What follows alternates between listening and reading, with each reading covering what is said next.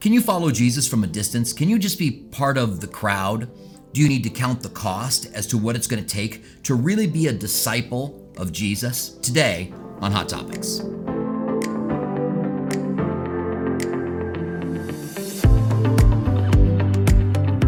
Hi, this is Robert Furrow, and this is Hot Topics. If you're new here, consider subscribing and ring the bell to make sure that you can get all of our new videos. We are dedicated to current events and hot topics, looking at them through the lens of Scripture. What is the cost of being a Christian? Jesus answers this question in Luke 14, starting in verse 25. We're told that there's a large crowd following him. In fact, it's the peak of his ministry.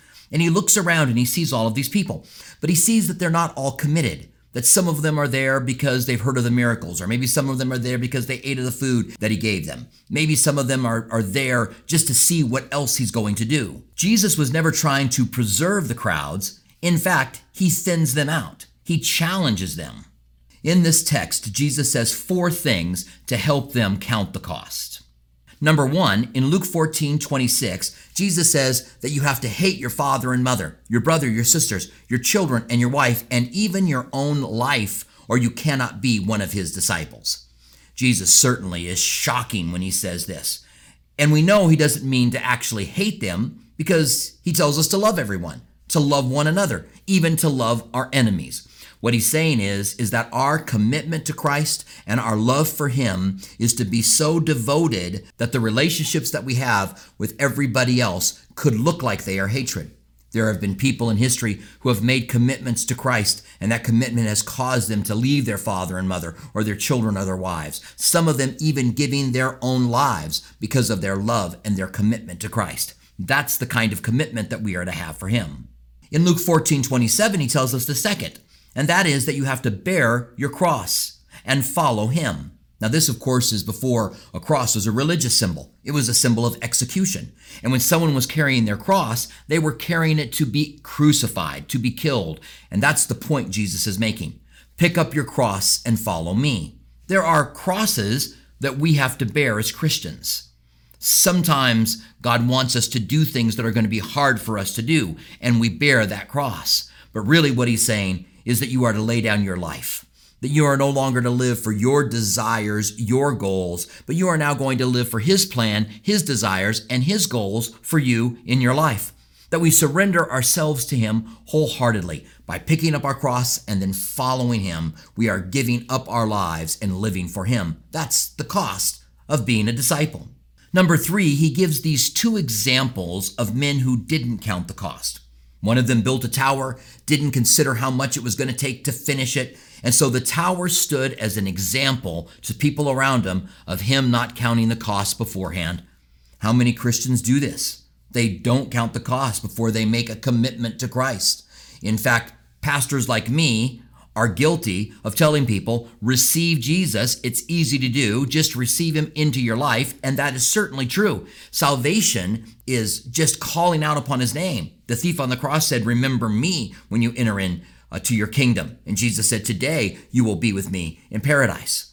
But we fall short sometimes of letting people know that there's a cost. There's a price that will be paid. And you need to consider that. I'm never upset when someone says, I want to think more about whether or not I want to give my life to Christ, because then they may be considering that cost. The second man was going out to war, and he had an army of a thousand men going up against an army of 2,000 men, and Jesus says that he would consider making peace with him first if he couldn't count the cost. So we are to count the cost and evaluate Am I really ready to lay down my life? Am I ready to lay down my plans, my desires, and pick up that cross and follow him? Number four, Jesus says, So, like these two men, you likewise have to be willing to give up everything that you have. Doesn't mean that you give it all up, but it means you're willing to. You're willing to lay it all down and say, He is my Lord and Savior, and I will follow Him with everything that I have. Now, there's two ways in which we should evaluate this. First of all, if you've never made a commitment to Christ. The Bible says that as many as receive him, he gives the power to become a child of God. That's John 1:12. It also says if you call out upon the name of the Lord in Romans chapter 10 that you will be saved. He's as far as you making a commitment to him, asking him and inviting him into your life. What does this mean for us who are Christians? Or maybe for you if you're ready to give your life to the Lord. When I was 14 years old, I gave my life to Christ. And in my mind, He was my co pilot. That's how I thought about surrendering to Him. He had given me my life. If my life got out of control, I could call on Him. He could correct things. When I was 18 years old, I walked away. And I returned when I was 19. Jesus says, I'm going to leave the 99 and go after the one. And he faithfully did that with me. In fact, he took everything away from me. And when I came back, I had a whole different mindset. When I came back, I said, Okay, God, no longer what I want, but whatever you want. And I think that that transition in my life was more powerful. I think I was genuinely saved when I was younger, but I really didn't understand the idea of giving everything to Him. And when I said to Him, It's no longer what I want, I will do whatever you want. I'll go where you want me to go, and I'll do what you want me to do. That's the kind of commitment that we make as disciples. We say to Him, Lord, whatever you want, I'll follow you.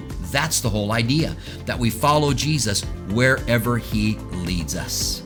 If you've enjoyed this video, then click the like button below. We'll see you next time on Hot Topics.